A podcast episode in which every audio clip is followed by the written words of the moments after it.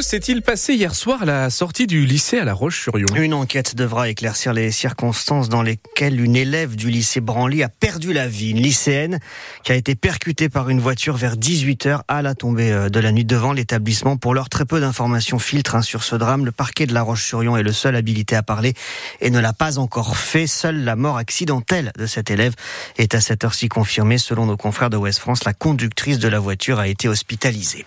Un an après la grosse fuite de la raffinerie de Donge, une dizaine de militants de l'association dongeoise des zones à risque a manifesté hier devant la mairie. Ils demandent plus de transparence sur cette fuite de benzène, un produit cancérigène, car depuis aucun rapport d'impact sanitaire n'a été rendu public et pas plus tard qu'il y a dix jours, la raffinerie a été mise en demeure par l'État pour des inspections non réalisées dans les temps sur certaines de ces installations vétustes. Ces militants voulaient donc marquer le coup. C'est le cas de Didier Haute qui a le sentiment qu'on lui cache quelque chose. On a une information comme quoi il y a des impacts sanitaires. Le problème, c'est effectivement, c'est que Total s'est approprié la rédaction d'une étude d'impact sanitaire qui aurait dû être faite dans le mois qui suivait l'accident et qui, depuis, traîne, traîne, traîne. Et là, on arrive à plus d'un an et cette étude n'est pas faite. Je trouve ça relativement scandaleux de paumer, de perdre du temps. Et euh, manifestement, on fait traîner les choses pour que la population oublie, pour qu'on oublie qu'il y a eu un problème. Et puis, euh, bon, bah, on fait durer, on fait durer, donc la population, elle passe à autre chose. Mais le corps, la santé, la mortalité, la surmortalité qu'on a dans la carène, elle vient bien de quelque part. Ben, elle vient bien de cette pollution industrielle au quotidien. Donc oui, on banalise les choses, mais c'est triste. L'association dangereuse des zones à risque espère aussi rencontrer le sous-préfet de Saint-Nazaire l'année prochaine pour rediscuter du sort de cette raffinerie. Un homme est mort brûlé dans un feu d'habitation hier soir à Sainte-Gemme, près de Luçon. Le feu a pris dans une dépendance de cette propriété rue de l'Église. La victime, âgée de 79 ans, a été retrouvée morte par les pompiers et le SMUR. Trois autres personnes ont pu sortir à temps. Une femme de 78 ans, un autre, euh, une autre de 49 ans et un homme de 46 ans qui ont été examinés par les médecins sur place. Ils étaient en état de choc, mais n'ont pas de blessures graves. Vers 2 heures du matin, à 13 septier, près de Montaigu, nouvelle intervention des pompiers, cette fois pour aller secourir deux jeunes de 19 ans victimes d'une sortie de route violente. L'un des deux a dû être désincarcéré et transporté à l'hôpital de Cholet entre la vie et la mort. À Nantes, un motard de 43 ans a perdu le contrôle de sa moto rue de la Jaunelière vers 16h hier après-midi. Il a été tué sur le coup. Et puis à Guérande, un cycliste de 59 ans a fait un malaise lors d'une balade dans l'après-midi. Il n'a pas pu être sauvé par les pompiers. Enfin, à Savenay, c'est un homme de 83 ans qui s'est tué en perdant le contrôle de sa voiture. Il a fini sa course contre la, la vitrine pardon, d'un commerce.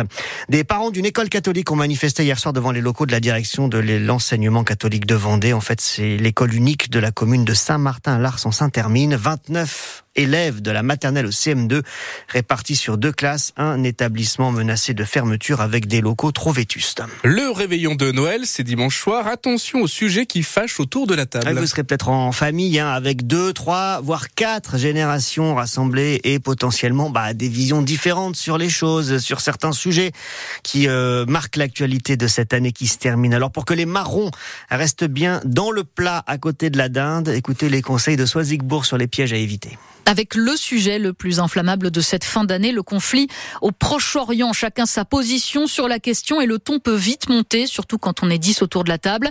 Sensible aussi le sujet sur la loi immigration qui vient juste d'être adoptée par le Parlement et les récents propos d'Emmanuel Macron sur l'affaire Gérard Depardieu, le président qui a défendu l'acteur accusé de viol et d'agression sexuelle. Sur ce point-là, il risque d'y avoir un conflit générationnel notamment. Donc si ces deux sujets arrivent sur la table, un conseil, faites diversion, allez chercher la bûche, ouvrez une nouvelle bouteille, passez au cadeau Bref, éviter de rentrer dans le débat. Et puis, il y a aussi tous les autres grands sujets de société, l'écologie, l'éducation des enfants, la religion et les situations amoureuses ou familiales. Finalement, c'est encore avec le small talk qu'on prend le moins de risques. La météo, l'inflation, les animaux de compagnie, des sujets moins clivants et plus fédérateurs. En effet, et puis vous le disiez donc, hein, Soisic, parmi les sujets qui peuvent enflammer votre repas entre le fromage et la bûche, il y a la loi immigration, tellement clivant que même au sein de la majorité d'Emmanuel Macron, certains députés ont voté contre. C'est le cas de Sophie Errante, députée Renaissance du vignoble nantais. Elle sera dans ce studio dans 10 minutes maintenant pour nous expliquer sa position. Et dans la foulée, nous, ben, on va vous proposer plutôt de vous réconcilier avec Noël et avec les grandes tablées. Venez nous raconter votre plus beau Noël, votre plus beau souvenir ou le plus drôle au 02 40 73 6000. J'en oublie le numéro de téléphone. 02 40 73 6000. Ce sera avec vous à 8h moins 10. Et justement, la magie de, de Noël, on y va. On va plonger dedans ce soir à Saint-Hilaire de Chaléon. Dans le pays de Ré, avec ce défilé de tracteurs illuminés qui vont traverser le bourg à partir de 20h30, des guirlandes partout. C'est la deuxième édition de ce rendez-vous. L'année dernière, ça s'était tenu à Port-Saint-Père et c'est organisé par les jeunes agriculteurs du Pays de Ré. Marius Delaunay, ils veulent en mettre plein les yeux. Du rouge, du blanc, du vert avec des lumières partout. Les tracteurs vont se mettre aux couleurs de Noël. Couvert de guirlandes, de déco de Noël. On, on a l'année dernière, on a eu le Père Noël qui nous a suivis. Alexis Lorge est le président des jeunes agriculteurs du Pays de Ré. Il fait partie des organisateurs. Ça nous permet de rencontrer le public euh, dans l'hiver. Nous, on a un peu plus le temps en cette période. Puis ça nous permet aussi, nous, de nous retrouver entre agriculteurs euh, autour d'un événement commun. Pour créer une tradition, pourquoi pas, et surtout pour mettre l'ambiance. Ça, c'était l'année dernière pour la première édition à Port-Saint-Père. Entre 500 et 1000 personnes avaient assisté au défilé. Cette fois, direction la commune voisine, donc à Saint-Hilaire-de-Chaléon.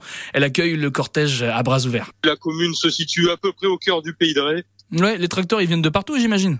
Oui, ça vient de Pornic jusqu'à Saint-Philbert. Si ça perdure, on, on, souhaite même développer et puis euh, pourquoi pas euh, l'année prochaine euh, passer une soirée avec le public autour d'une buvette, autour de crêpes, autour de petits snackings. En attendant, ce soir, les jeunes agriculteurs espèrent défiler avec une centaine de tracteurs dans le bourg de Saint-Hilaire-de-Chaléon. reportage de Marius Delaunay à 7h37, ça va être l'heure